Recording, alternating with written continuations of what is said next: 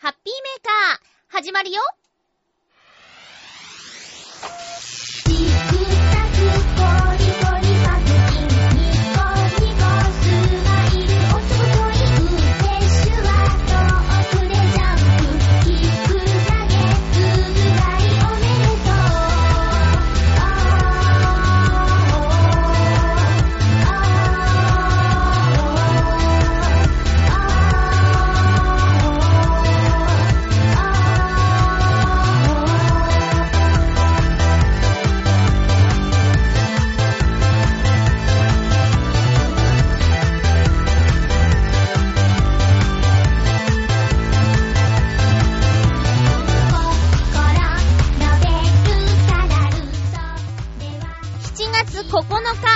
日、まゆっちょのハッピーメーカー。この番組は、ハッピーな時間を一緒に過ごしましょうというコンセプトのもと、浦安ウェブラジオ、ちょわへよ .com のサポートでお届けしております。梅雨が明けました。厳しい夏がやってまいりました。皆さん、体調は大丈夫でしょうか？ハッピーメーカー、今週もお便りたくさんいただいています。最後まで1時間よろしくお願いします。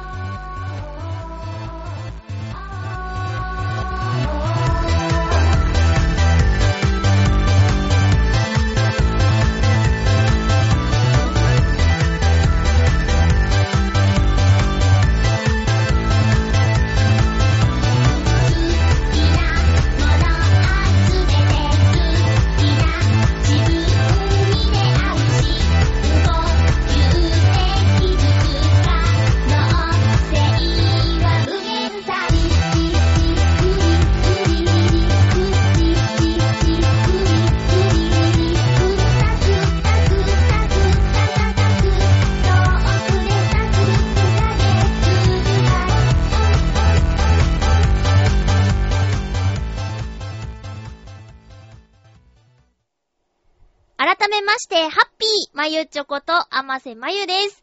えーいろいろとお話ししたいことはあるのですが、まずは、ふつおたをご紹介したいと思います。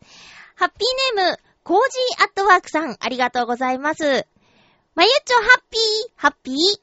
世界遺産の登録抹消は、富士山のせいではありませんよ私先週勘違いしてましたね。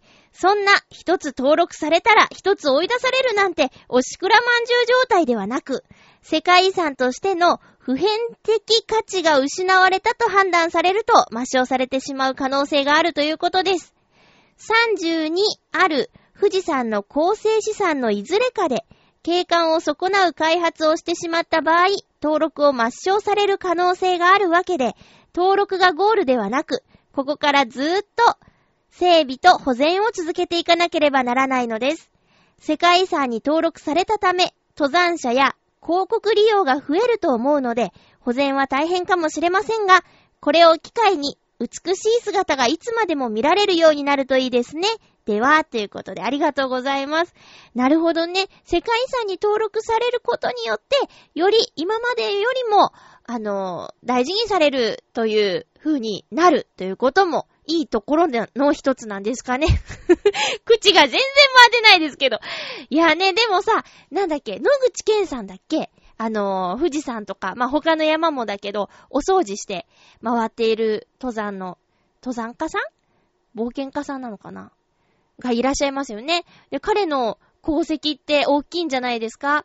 登山客がね、落としていたゴミをみんなで拾おうって、拾いながら登ろうっていう活動をずーっと前からやっているような気がしますよ。そういう努力があって、富士山って綺麗だねって世界遺産に登録しよっかってなったっていうのも大きいと思うんでね。野口健さん。アルピニスト野口健さん。どうもありがとうございます。届くかな？意外と声が高いんですよね、喋るとね。そういう、そういうところもちょっと注目してみてますけども。ありがとうございます。そうですよね。追い出されるっていうんじゃないですよね。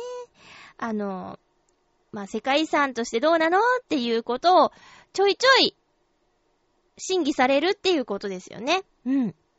コージアットワークさんありがとうございます。このように、まゆっちょ、変な解釈をしてしまう場合があるので、送ったメールとニュアンスが違って届いてしまった場合、ちゃうちゃうちゃうっていうメールもいただけたらなと思います。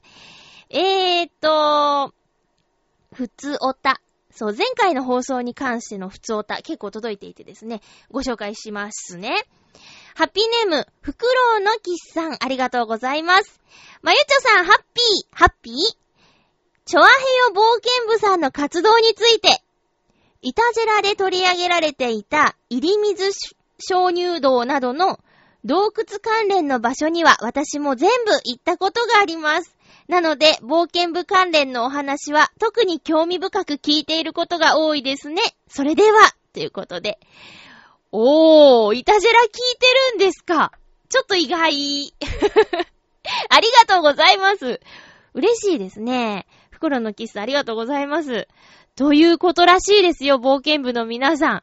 次回、冒険期待しております。なかなか実現できていないようですが、こうやってね、楽しみに待っている方もいるので、あの、ぜひぜひ、また、現場音も含めつつ、よろしくお願いいたします。ずんこさん。ね、びっくりたまげたの方で、詳しくやってたりするんですけどね。えーありがとうございます。そして、ふつおた。そう、前回の放送に関してだからね、先にご紹介しとこうかな。えーっと、紫のオーガさんからいただいています。ありがとうございます。まゆっちょハッピー、ハッピー。まゆっちょ、前回のヨシオンさんへのダメ出し。あー、ね。えー、まゆちょおっしゃる通りだけど、一つだけ、ヨシオンさんを弁護すると、持ってたことのない40歳の男心、かっこ笑いを分かってあげてとは言わないけど、ちょっとだけさしてあげて、笑い。俺はヨシオンさんの気持ちわかる気がするんだよね。おそらく緊張というより何を話したらいいのかなっていうのもあるだろうし、まゆこの会話邪魔しちゃ悪いかなとか思って遠慮したんじゃないかな。まあ、メール書いてるの土曜日だから、新しいイタジェラでヨシオンさんが何て言うかわかんないけどさ、笑い。ただ、ゆこちゃんと一緒にご飯の機会を作ってあげたまゆっちょはいい人だと思うけど、ヨシオンさんを甘やかしすぎ笑い。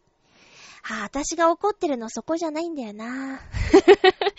まあ、いいですよ。なんか、邪魔しちゃ悪いかなとかって私たち前もって会ってるからね。待ち、待ち合わせの前にお茶してるから、そんなん、まあいいですけど、いいですけど、そこじゃないんですよ、別にね。うん。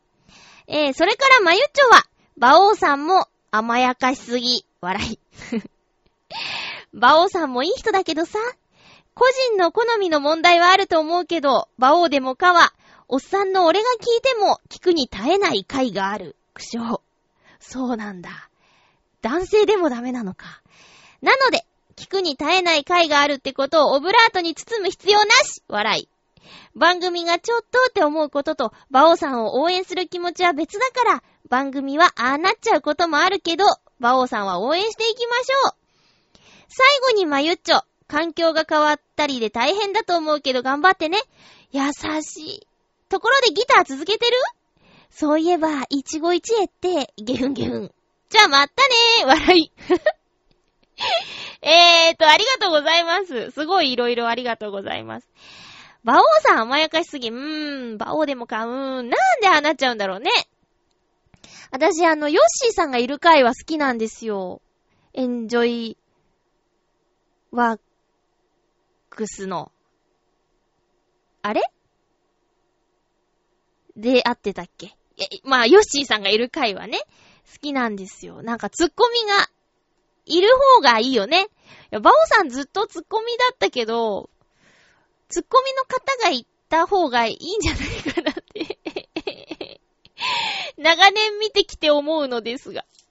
ねえ、もう自由にさ、こう、のびのびと発言してもらって、バオさんには。そこに、ヨッシーさんのような、ピシッとしたツッコミが入るっていう形、理想的じゃないか 何目線なんだって感じなんですけどね。まあ、とにかく、そうか。オブラートに包む必要がないならはっきり言いましょう。気をつけろ ってことですかね。うー。まあ、応援してます。デモカさんのことも応援してますよ。デモカさんは、いい後輩だと思います。うん。ね。大変だと思いますけど、頑張ってください。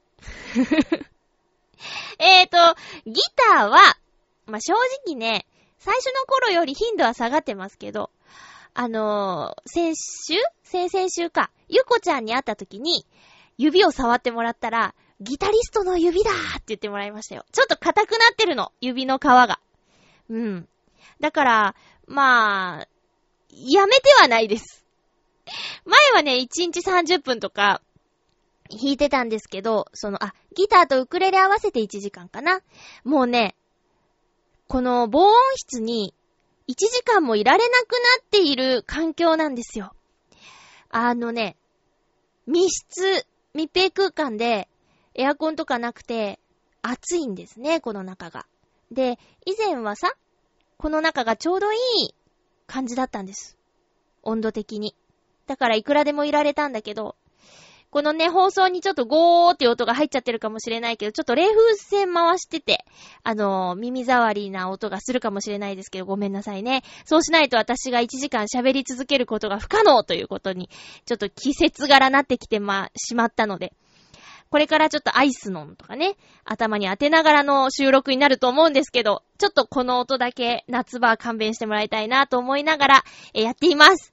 えギターは、えー、っと、終わってはないです。ただ、本当に難しくって、ウクレレが楽しいっていう状況は相変わらず続いています。私の好きなナトヤマリョウさんが新アルバムを出しましたよね。聞きたいなと思ってて。あと、ナトヤマリョウさんが教えるドラえもんの歌っていう、こう、教則本が出たらしくって、もうそっちに夢中ですね。今、ウクレレに夢中ですね。それもまずいけど。でも、ウクレレも、そのギターを弾くことによって硬くなった指が、いい影響していて、コードが抑えやすくなっています。一期一会はね、売りましたよ。やっぱりさ、教本も少ないし、周りにやっている人がいなかったので、ちょっと挫折が早かったですね。いかんいかん。紫のオーガさんありがとうございます。てかね、もう一ついただいてんだよね。えー、っと、関連していたからちょっとここで紹介したいなと思うんですが、えー、っと、続きですね。まゆっちょハッピー、ハッピー？ヨシオンさん弁護、かっこ、になってたのか？メールは送りましたが、今回の件、妹ゆこちゃんを好きなヨシオンくんが、妹ちゃんにちょっと意地悪をしちゃったことを知った正義のお姉ちゃん、まゆっちょが、ヨシオンくんを懲らしめる会ってことで、1話できそうな気がして、微笑ましいなとも思っているよ、笑い。でもこの話、何をどう考えても、正義のお姉ちゃんまゆっちょが絶対ヒロイン役やな。そんな徹夜明けの気分転換、笑い。お疲れのご様子、ありがとうございます。お話になっちゃいましたか？ねえ。いやいや、もう、いやいや、なカズチンが言ってたけど、一言あれば全然違ったんですよ。ねえ、それだけ。まあ、まだまだやな。40。よしおさん、頑張ってください。えー、と、いうことで、ちょっとあの、補足とか、感想とか、ご紹介いたしました。今週はちょっとメールが多くって嬉しいです。最近皆さんから少なめだったので。いや、だけど、こうして見てみると、あのー聞いてくれているっていうことが嬉しいですね。ほんとなんか何回もこの話しちゃってるけども。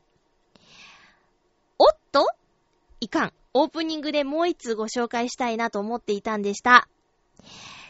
珍しいですよ。ハッピーネーム、アミューさんです。ありがとうございます。まゆちょさん、ハッピーです。ハッピーです。私事で恐縮ですが、今回の放送の収録予定日である7日日曜日に、32回目の誕生日を迎えます。おー、いつも天気が良くないイメージがあるこの日ですが、今年は梅雨明けし、晴れて猛暑になりそうです。私は浅草及び調理器具や食品サンプルで有名なかっぱ橋道具街に出かける予定です。もしかしたら収録予定が変更になってしまっているかもしれませんが、この番組の収録と誕生日が重なったら、今年一年ハッピーになりそうです。今後ともよろしくお願いいたします。長文失礼いたしましたということで、アミューさん、全然長文じゃないよ。ありがとうございます。32歳のお誕生日、おめでとうございまーす。なんで浅草とか、かっぱ橋行くの？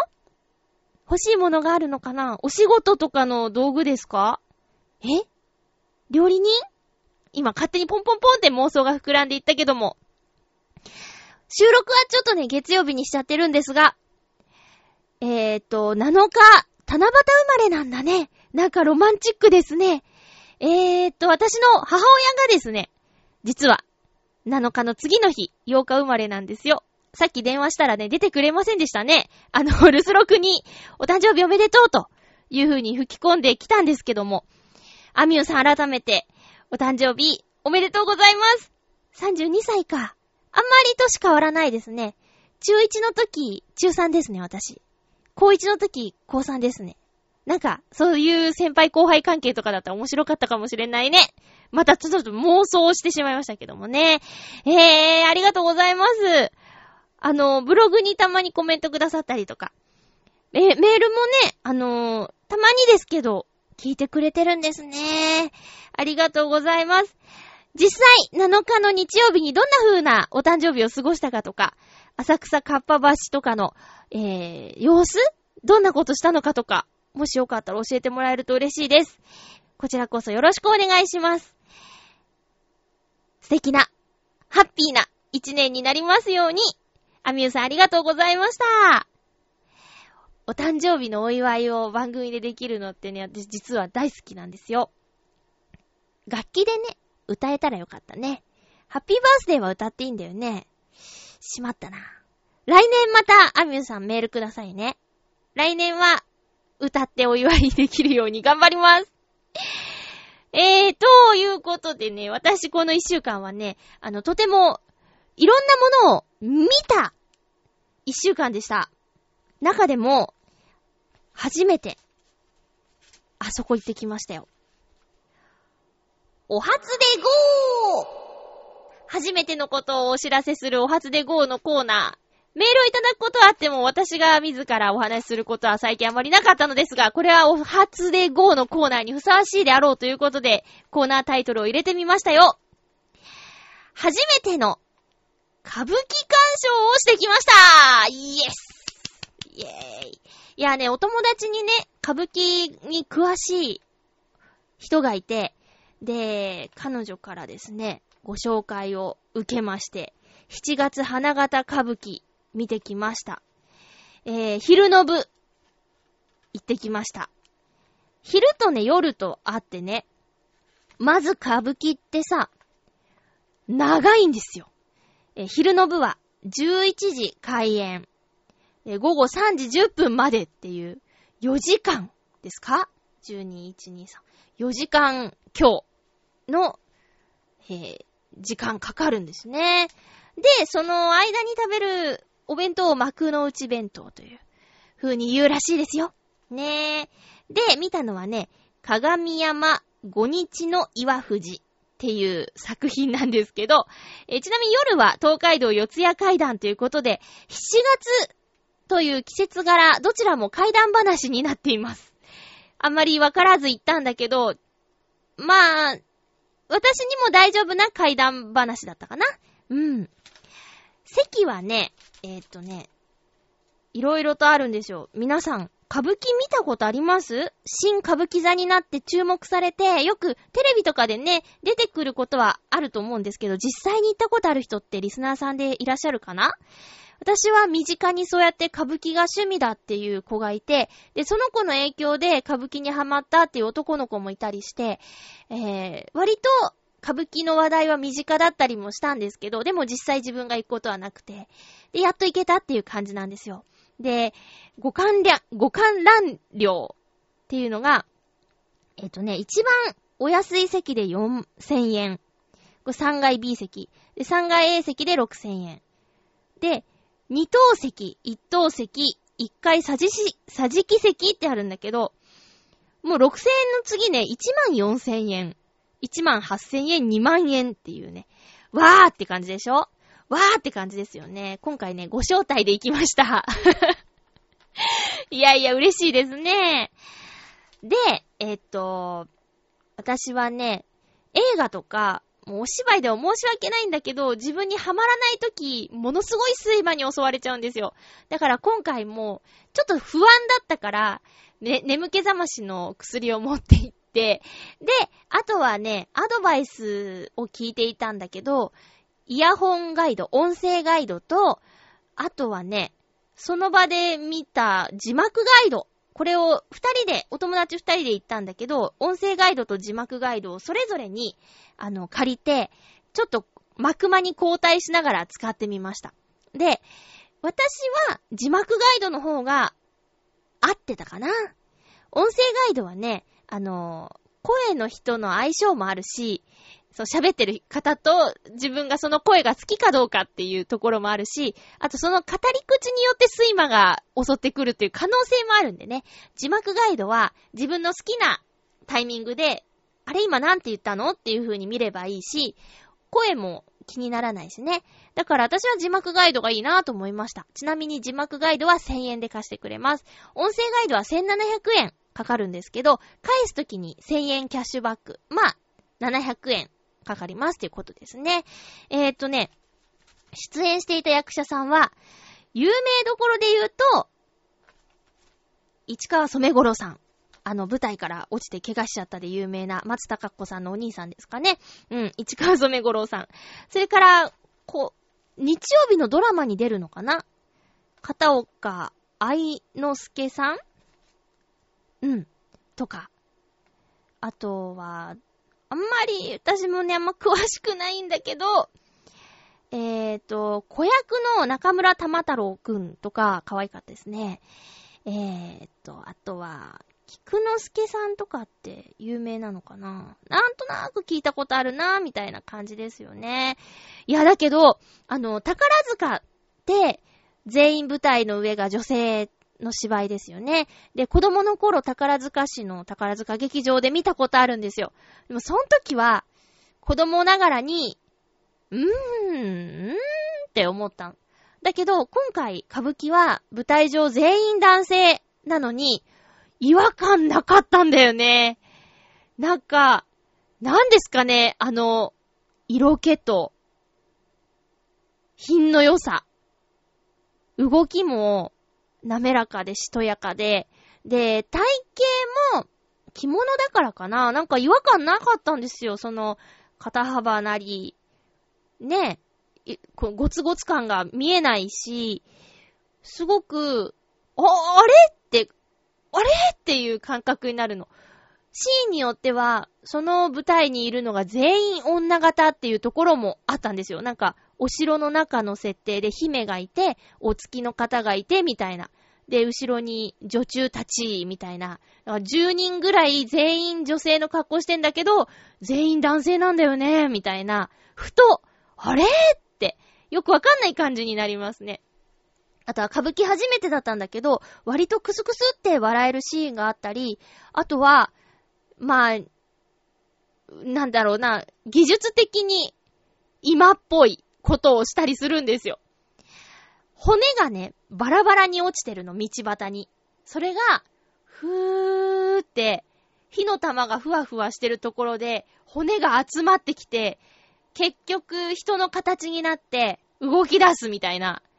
で、バラーンとなったらそこに幽霊がボーって、幽霊の役の方、人間がもうファーっていたりするっていう演出とか、かっこいいっていうような、驚きの舞台効果とかね、あったりして。あ、あとは、なんて言うんだろう、えっとね、舞台セットの転換の速さうん。こんなに短時間でこんな、さっきと全然違うの組んじゃった？とか。で、あとね、お花見のシーンがあったんだけど、結構時間かけて作ってたんですよ、その花見のセット。なのに、一瞬で幕引きみたいなね。えー、って。あんなに時間かけたのに、このワンシーンだけかーいみたいな。とか、あとオープニングでびっくりしたのは、船に乗って人が登場するんだけど、その船の動きが、もう水の上を進んでいるようにしか見えない。花道をこう、ふーって進んでくる感じがね、滑らかでね、すごいなって。あとは生演奏ですよね。日本の楽器を使った生演奏、生歌。さっき言った子役の玉太郎くんは、おことを生演奏してましたよ。役の上でね。うん。あーいーって言ってたけど。セリフに、あーいーっていうのが多くって、一緒に行った子と帰りね、返事するときは、あーいーに統一してましたけどね。いやいや、あのー思ったより見やすい。ハードルも、そんな高くない。えー服装も自由に行けるし、あの、カジュアルな感じでも全然大丈夫だし、そんなに、歌舞伎行きまーすって感じじゃなくても、歌舞伎行ってきまーすっていう感じで行ったって全然大丈夫。で、笑えるし、で、おーってなるし、やっぱり日本の伝統芸能っていうのに触れるっていう、自分の中の気持ちの上がり感っていうのもあるし、やっぱり新しい劇場で綺麗だし、まあ、ちょっとお高いとは思うけどね。でも、4時間、生の舞台を見ようと思ったら、だって、2時間の舞台でもさ、4000円とかするでしょ？そういう感じですよ。もうお着物とかも豪華だし、舞台もさっき言ったけどすごいしね。なんと言っても、出ているメンバーが、すごいでしょ？ねえ。ぜひ、ぜひ一度行ってみてください。で、さ、地下とか、そのビルにお店がいっぱいあるとかって報道で見てたんだけど、ちょっと時間がなくってね、一緒に行った子が夜勤行かなきゃいけなかったから、もう3時10分でダッシュで帰ったんだけどね。うん。まあまあまあ、今度はそのお店を中心的に見たいなって、歌舞伎座のスイーツとか限定のものとかあるらしいから、そういうのも次回は行きたいなと思っています。皆さんぜひ一度、歌舞伎ご覧になってみてはいかがでしょうか特にこの7月の、あの、2つの公演は見やすいんじゃないかなと思いますし、その歌舞伎好きな女の子が初心者向けだよって言ってる2つの公演だったんで、あの、ぜひおすすめです。以上、お初で GO のコーナーでした。ハッピートークハッピートークのコーナーです。今日のテーマは、白いご飯の最強お供ということでメッセージいただいています。ありがとうございます。ハッピーネーム、りょうさん、ありがとうございます。まゆっちょハッピー、ハッピー？最強というよりかは、これを食べるときはいつもご飯を一緒に食べないと気が済まないというものなのですが、それはお好み焼きです。へえ、お好み焼きにご飯なんて、と思われる方も多そうな気がしますが、私はお好み焼きにご飯は欠かせませんね。へえ。追伸体調の方はおかげさまで少しずつですが確実に良くなってきています。ということで、りょうさんよかった。メールありがとうございます。まあね、ハッピーメーカーに、あの、ちょっと体調が優れないんだっていうことをメールくださって。で、ね、笑いのお姉さんに、あの、おすすめの病院を聞いてとかっていうことをね、あの、メールいただいてたから、どうなったかなって心配してたけど、よかったです。ねえ原因もわからない状態の時にメールくださってたもんね。いやいや、よかったです。ね、どんどんどんどん良くなって、あの、もっとね、いい話が聞けるように、楽しみにしていますよ。お好み焼きにご飯か。ま、でも、関西の方では、よくあるのかな？自分はね、お腹がいっぱいになっちゃうなーっていう感じで、お好み焼きにご飯はいかないんですけど、でも行きたくなる気持ちもわからんではないかな。うん。りょうさんの食べるお好み焼きは、関西風と広島風？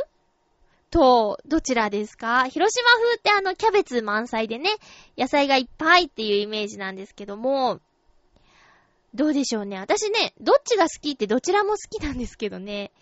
浦安にある純平っていうお好み焼き屋さんは広島風お好み焼きで有名ですよ。そこ美味しいです。あんなに山盛りだったキャベツがこんなにぺったんこになるの？っていう感動もあるしね。おすすめですよ。純平さん。お好み焼き以外にも鉄板焼きいろいろ美味しいものがあります。牛すじキャベツが特におすすめです。キャベツ山盛りっていうメニューもあるからね。あの、普通の牛すじキャベツは肉が多めなんだけど、同じ肉の量にキャベツ多めっていうのもできて、私はそっちのが好きかな。牛すじが結構濃い味で、あの、キャベツを増やした方がちょうどいいなって思います。お酒飲みの人はね、牛すじいっぱいの方がいいと思うんですけどね。そうか。いや、でもね、なくない、なくない。そうなんだ。中でも一番がお好み焼きっていうのが驚いたけどね。りょうさんどうもありがとうございます。続きまして、テーマにいただいているのは、ハッピーネーム、コージーアットワークさん、ありがとうございます。まゆっちょ、ハッピー、ハッピー？白いご飯のお供、いろいろあると思いますが、究極はお味噌汁でしょう。具沢山なら十分おかずになりますし、和風スープご飯にもなってくれます。直接白いご飯に絡んでくる演技は見せませんが、しっかりと後ろで支える渋い脇役として、これ以上の存在はありません。お漬物くんや明太子さんもなかなかいい味出してるんだけど、ちょっと及ばないかなでは、ということで、コージーアットワークさんありがとうございます。確かにお味噌汁は、ほっとするし、あの、塩分もあり、で、具、具によって全然表情が変わるからね。ちょっとメールに釣られて表情が変わるなんて言っちゃったけど、ご飯に合うよね。大好きです。特に何お味噌汁が好きですか？私ね、お豆腐入ってると嬉しいかな。お豆腐大根わかめ。かな。嬉しいのは。あ、でも、みょうがのお味噌汁も結構好きですね。何が好きですか？皆さん。じゃがいも入れるとか、あったんですけど、うち結構やってたんですけど、ちょっとね、お味噌汁にじゃがいもは私はいまいちかな。あとは、うーん、油揚げも美味しいかな。ナスとかね、入れてたことがあって、子供の頃ナスが苦手だったから、ナス入れんなよって思ってたけどね。くたーってなったナスが許せなかったですよ、お味噌汁にね。あとなんだろう。何？お味噌汁何？あれ今パッと出てこなくなっちゃったや。お麩とかさ、日常で入れるお家ってあります？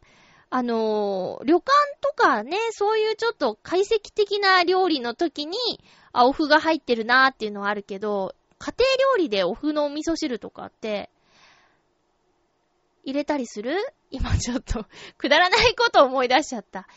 あの、怖い話しようか、って言って、恐怖の味噌汁って言って、終わるんですよ。で、えーな、な、何が怖い話なのって言って、恐怖の味噌汁。わかる人だけわかればいいです。ということでした。無責任トーク炸裂ですけども。あのー、お味噌汁をご飯にかけたら怒られました、今。皆さんのお家は。うちね、お父さんは、いいよって言うんですよ。こう、ご飯にお味噌汁かけても。でもお母さんは、お下品って言って、許してくれなかったんですよね。いわゆる猫まんまっていうやつですかね。どうでしたか皆さんのうち。あれさ、たまにやると美味しくないですか？まーにね、まあ、一人暮らしだから人の目もなくて、あのーお腹がいっぱいでご飯もうちょっとあるんだけどっていう時に、かけてサラサラっといっちゃおうみたいな。やっちゃいますね。美味しいですよね、猫まんまね。やっぱりダメなんですかね。お漬物、明太子も大好きです。お漬物だったら何が好き？これ一つテーマになっちゃうかなお漬物だったら何が好き？ちょっと今話さないでキープしとこうかな。えーと、コージーアットワークさんどうもありがとうございます。続きましては、えーと、はい。ハッピーネーム、フクロウのキスさん、ありがとうございます。まゆちょさん皆様、ハッピー、ハッピー？今回のテーマ、白いご飯のお供について、いろいろ迷うところですが、私の場合は定番の、梅干しです。おー。以前、山登りをしていたとき、どうしても梅干しのおにぎりが食べたいと感じたことがあるのを思い出しました。きっとこの時は汗をかいて塩分が足りなかったのだと思いますが、本当に強烈に梅干しのおにぎりを食べたいと感じたものです。他のものでは今まで同じ程度に強い欲求を感じたことはないので、私の一番は梅干しですね。それでは、ということで、フクロウのキスさんありがとうございます。梅干しもいろいろありますよね。私も梅干し大好きなんですけど、めちゃめちゃ酸っぱい、酸っぱいしょっぱい。塩気が強い梅干しあるでしょう。えー、あと、カツオの風味が結構あって、ちょっと甘いかなみたいな。甘じょっぱいもの。あと、コリコリかブニュブニュかとか、大きいとか小さいとか、いろいろありますよね。どれが一番好き？梅干しなら何でも OK? カリカリ梅とか、無性に食べたくなることあります。それはご飯のお供じゃなくて、ちょっと、なんだろう、お菓子感覚でカリカリっといきたいなって。うん。あのーお弁当を買ったりしてさ、ご飯の真ん中にカリカリ梅、ちっちゃいカリカリ梅が一個あって、ポって取ると周りが赤くなってるとかね。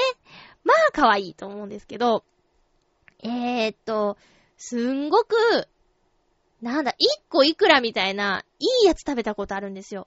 それはね、しょっぱすぎず、うーん、すごく大きくてブヨブヨしてて、あれも美味しかったなぁ。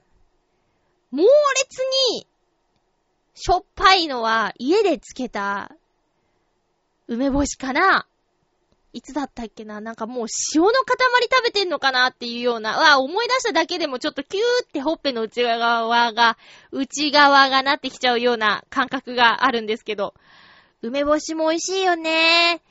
ご飯の最強ともな、うーん、自分なんだろう。ふりかけで、なんだかんだで海苔玉とか？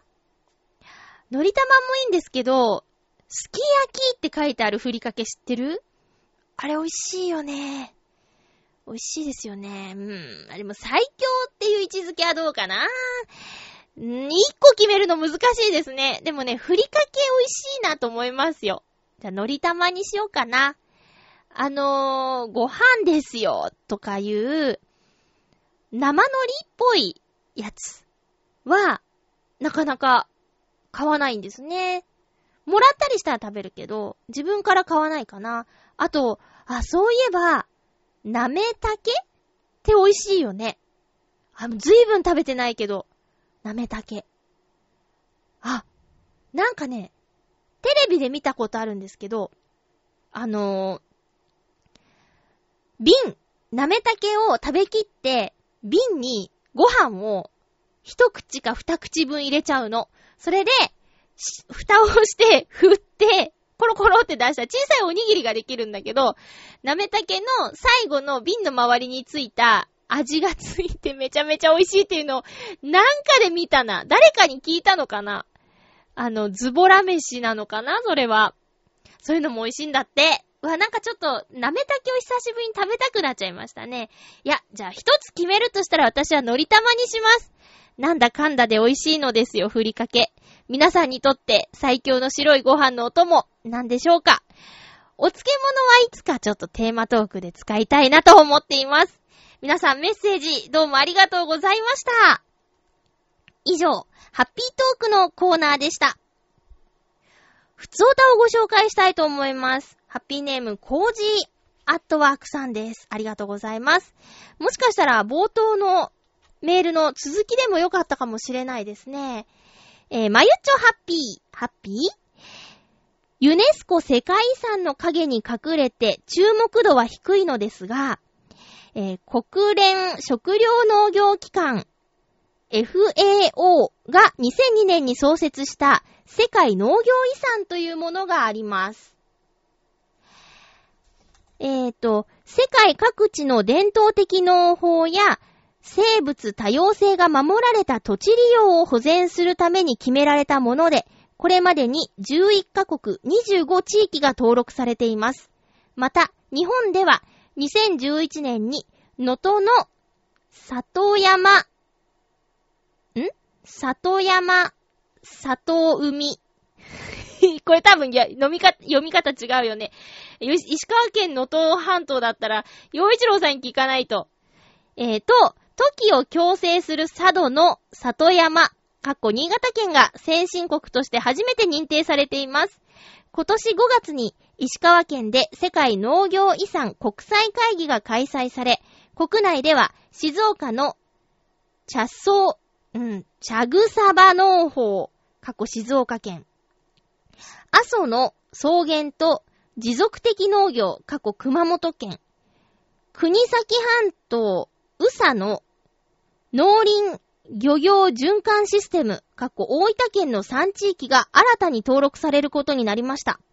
都市に暮らしているとついつい農業への関心が薄れがちですが、世界文化遺産と同じように世界農業遺産にも注目していきたいですね。では、ということでありがとうございます。確かにそうですよね。農業がないと、あのー私たちの食卓がまた変わってきますからね。やっぱり日本で作られたものを美味しく食べるって幸せなことじゃないですか。うん。それだけさ、その、なんだろう、安心安全っていうのもあるけど、あのー取れてから、こう食卓に並ぶまでの時間、単純に取れてからどれだけ経過しているかっていう時間が、海外のものよりもこう、早くに来るっていうんで、鮮度の問題とかもあるしね。えー、農業って今注目されてますよね。I ターンとかさ、なんか、東海で働いていた人が、ちょっと田舎に行って農業をしようとか、まあでも大変な仕事ですよね。いくら自分が頑張っても、天気とかにね、かなり影響されちゃうことですよね。また今年の夏も、千年に一度の猛暑だとかって森田さんがなんか解説したらしいですね。それがちょっと話題になってたりするけど、千年猛暑って、千年に一度って、なんだよみたいなね。いやーもうその単語を聞いただけでも、ヒヤッとしますけど、ヒヤッとじゃない、ムワッとしますけど、今ね、ちょっとね、そわそわしてるのは、もうすごい雷の音が聞こえてるんですよ。防音室の中にいるのに、なんかね、ゴーゴー言ってて、今ちょっと雨雲レーダーをね、見てみたら、真っ赤なんですよね。ちなみに今、えっ、ー、と、月曜日の16時半ですね。うわぁ、来てますね。えっと、この時間、もしかしたら、お仕事中で、ああ、降られたな、その雨、みたいな方もいると思うんですけど、暑いからね、こういうゲリラ豪雨的なものがどんどん発生してくるよね。傘持ち歩かないとね。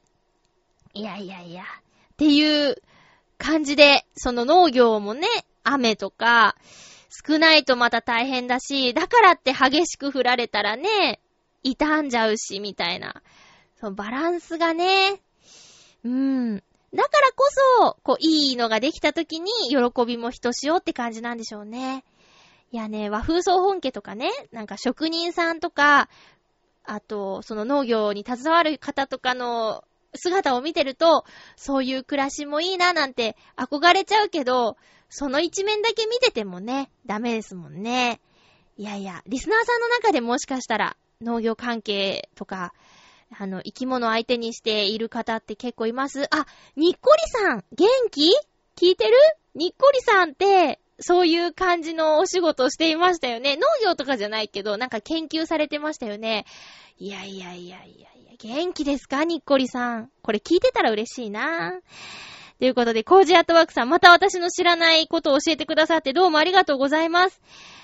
知らないことが結構たくさんあるのでね。リスナーの皆さんも、あ、そういうのあったんだって発見があったら嬉しいですよね。えー、みんなで共有していきましょう。ありがとうございます。続きましては、あ、そうだ。あのね、映画見てきましたよ。ということで、新コーナー行きましょう。ハッピーレコメンド映画映画のコーナーってやってましたけど、映画に関わらず、いろんなおすすめを紹介していただけたらなぁと思いまして、ハッピーレコメンドというコーナーを作りました。映画映画もこの中に、えー入ってます。ご紹介したいもの、おすすめのものがあれば、ハッピーレコメンドのコーナーまでお寄せください。えー、先週はですね、映画見てきました。あのね、本当は、はモンスターズインクユニバーシティが見たかったんですけども、え前々からですね、付き合ってくれと言われていて、あ、付き合ってくれだなんて、映画にね、付き合ってくれって言われてて、先輩と一緒にですね、真夏の方程式っていう映画を見てきました。えガリレオっていうドラマの登場人物が織りなす映画なんですが、あの、ガリレオを私見てないんですよ。前シリーズも今シリーズも。でも、えっ、とね、その先輩から、容疑者 X の検診の DVD 借りて、見て、おーと思って、で、あ、これドラマ見てなくても面白いなーなんていう感想を言っちゃったら、え、じゃあ真夏の方程式も行こうみたいになって。で、真夏の方程式見てきたんですけど、そうですね、ドラマ見てなくても十分楽しめる内容でしたよ。あのー、なんとなく、主人公、福山雅治さんの演じる湯川教授のキャラクターってなんとなく、あのー、もう有名じゃないですか。だからそういうのもあって、くすってなっちゃったりとか、あと柴咲コウさんじゃなくなっちゃったけど、その相方の刑事が。その辺もまあなんとか大丈夫かな。うん。あとはね、アンさんの日焼けの思いっきり焼けた感じがいいかったなとか。まあでも面白かったです。正直、モンスターズインクユニバーシティを見たいタイミングではあったですけどね。土曜日に行ってきたんで。土曜日からね、モンスターズインクユニバーシティ公開されてたからね。で、その映画を見た時に初めて風立ちぬの予告編を見たんですよ。宮崎駿さんの監督の。うん。したらなんかね、思ってたよりも、おーってなって、これもまた映画館に行かなきゃなーって、もう映画貧乏になっちゃいそうですよ。映画貧乏になっちゃいそうだから、最近ちょっとレンタルショップに行くようになりました。あの、1年以内のものがね、見られちゃうんですね。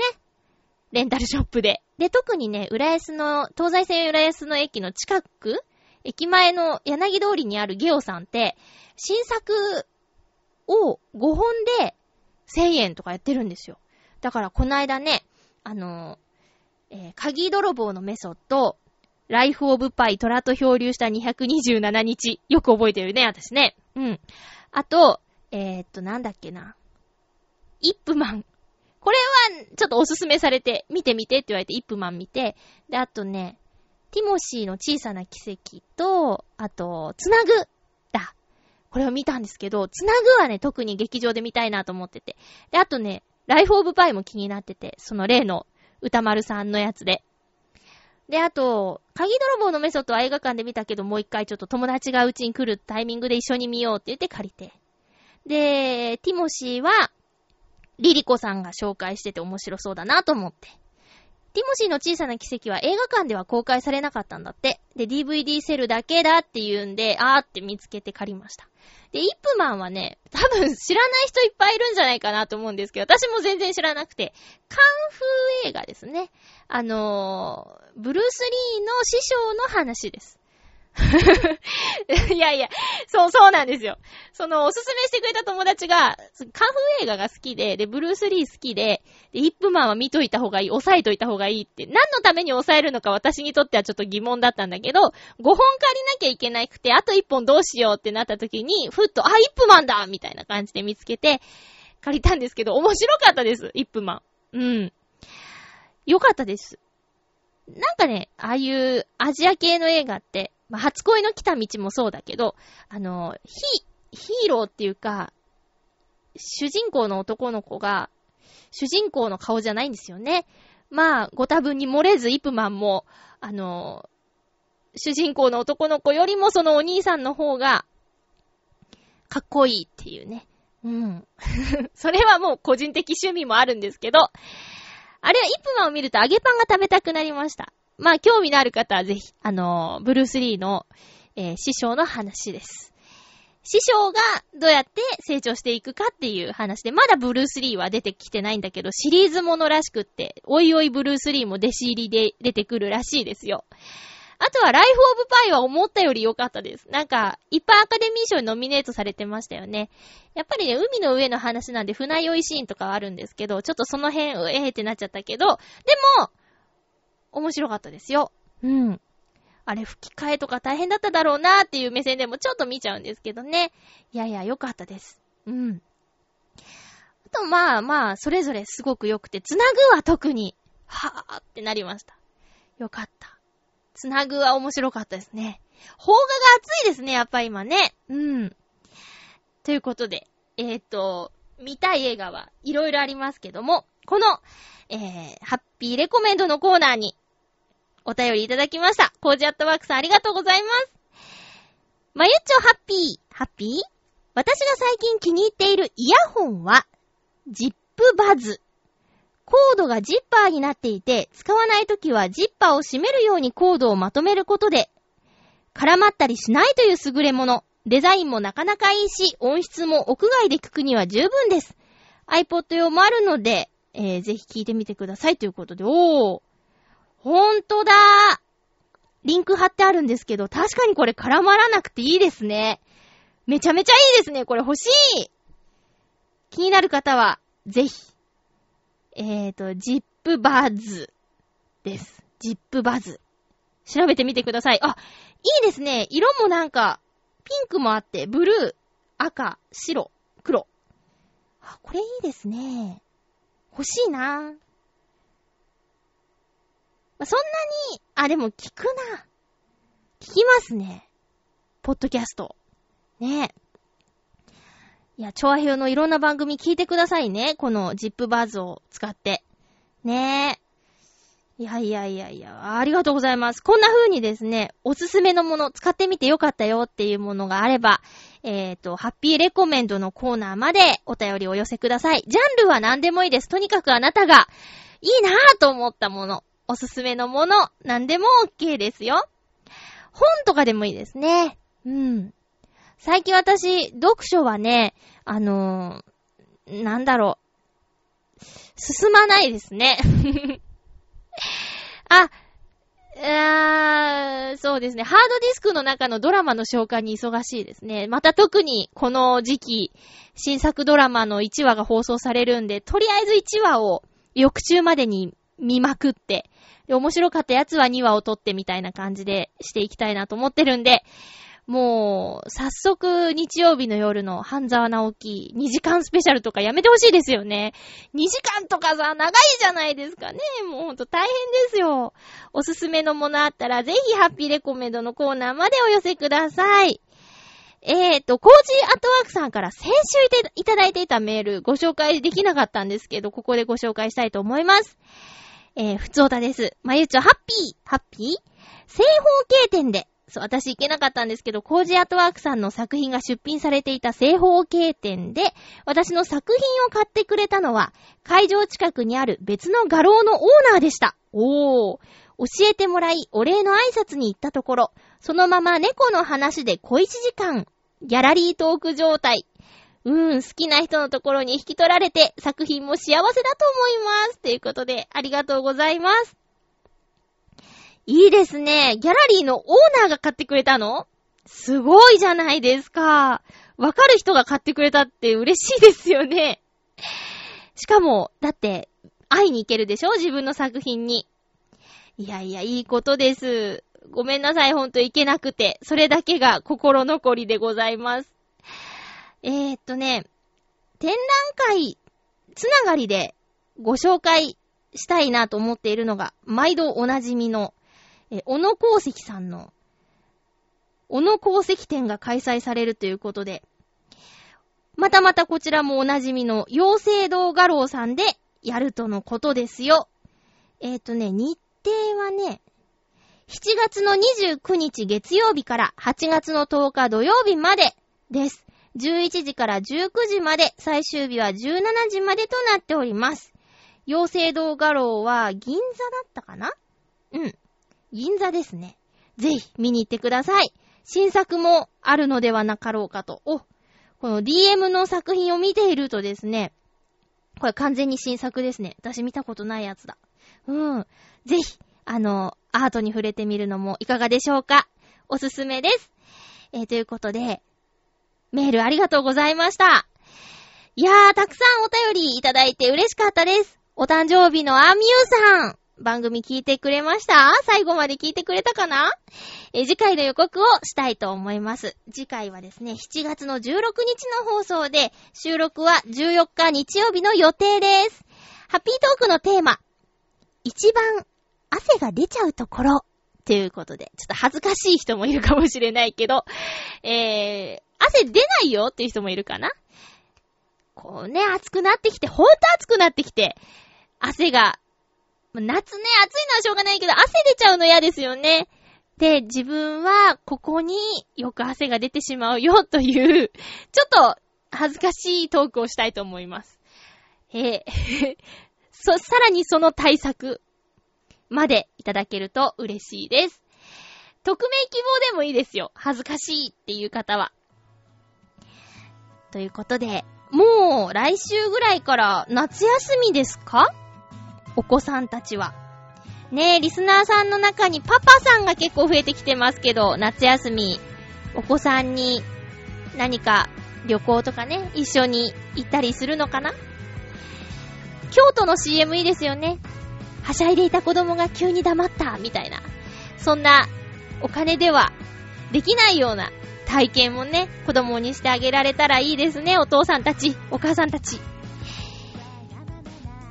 暑さに負けず、体調管理、気をつけて、頑張っていきましょう。お相手は、まゆちょこと、あませまゆでした。また来週、ハッピーな時間を一緒に過ごしましょう。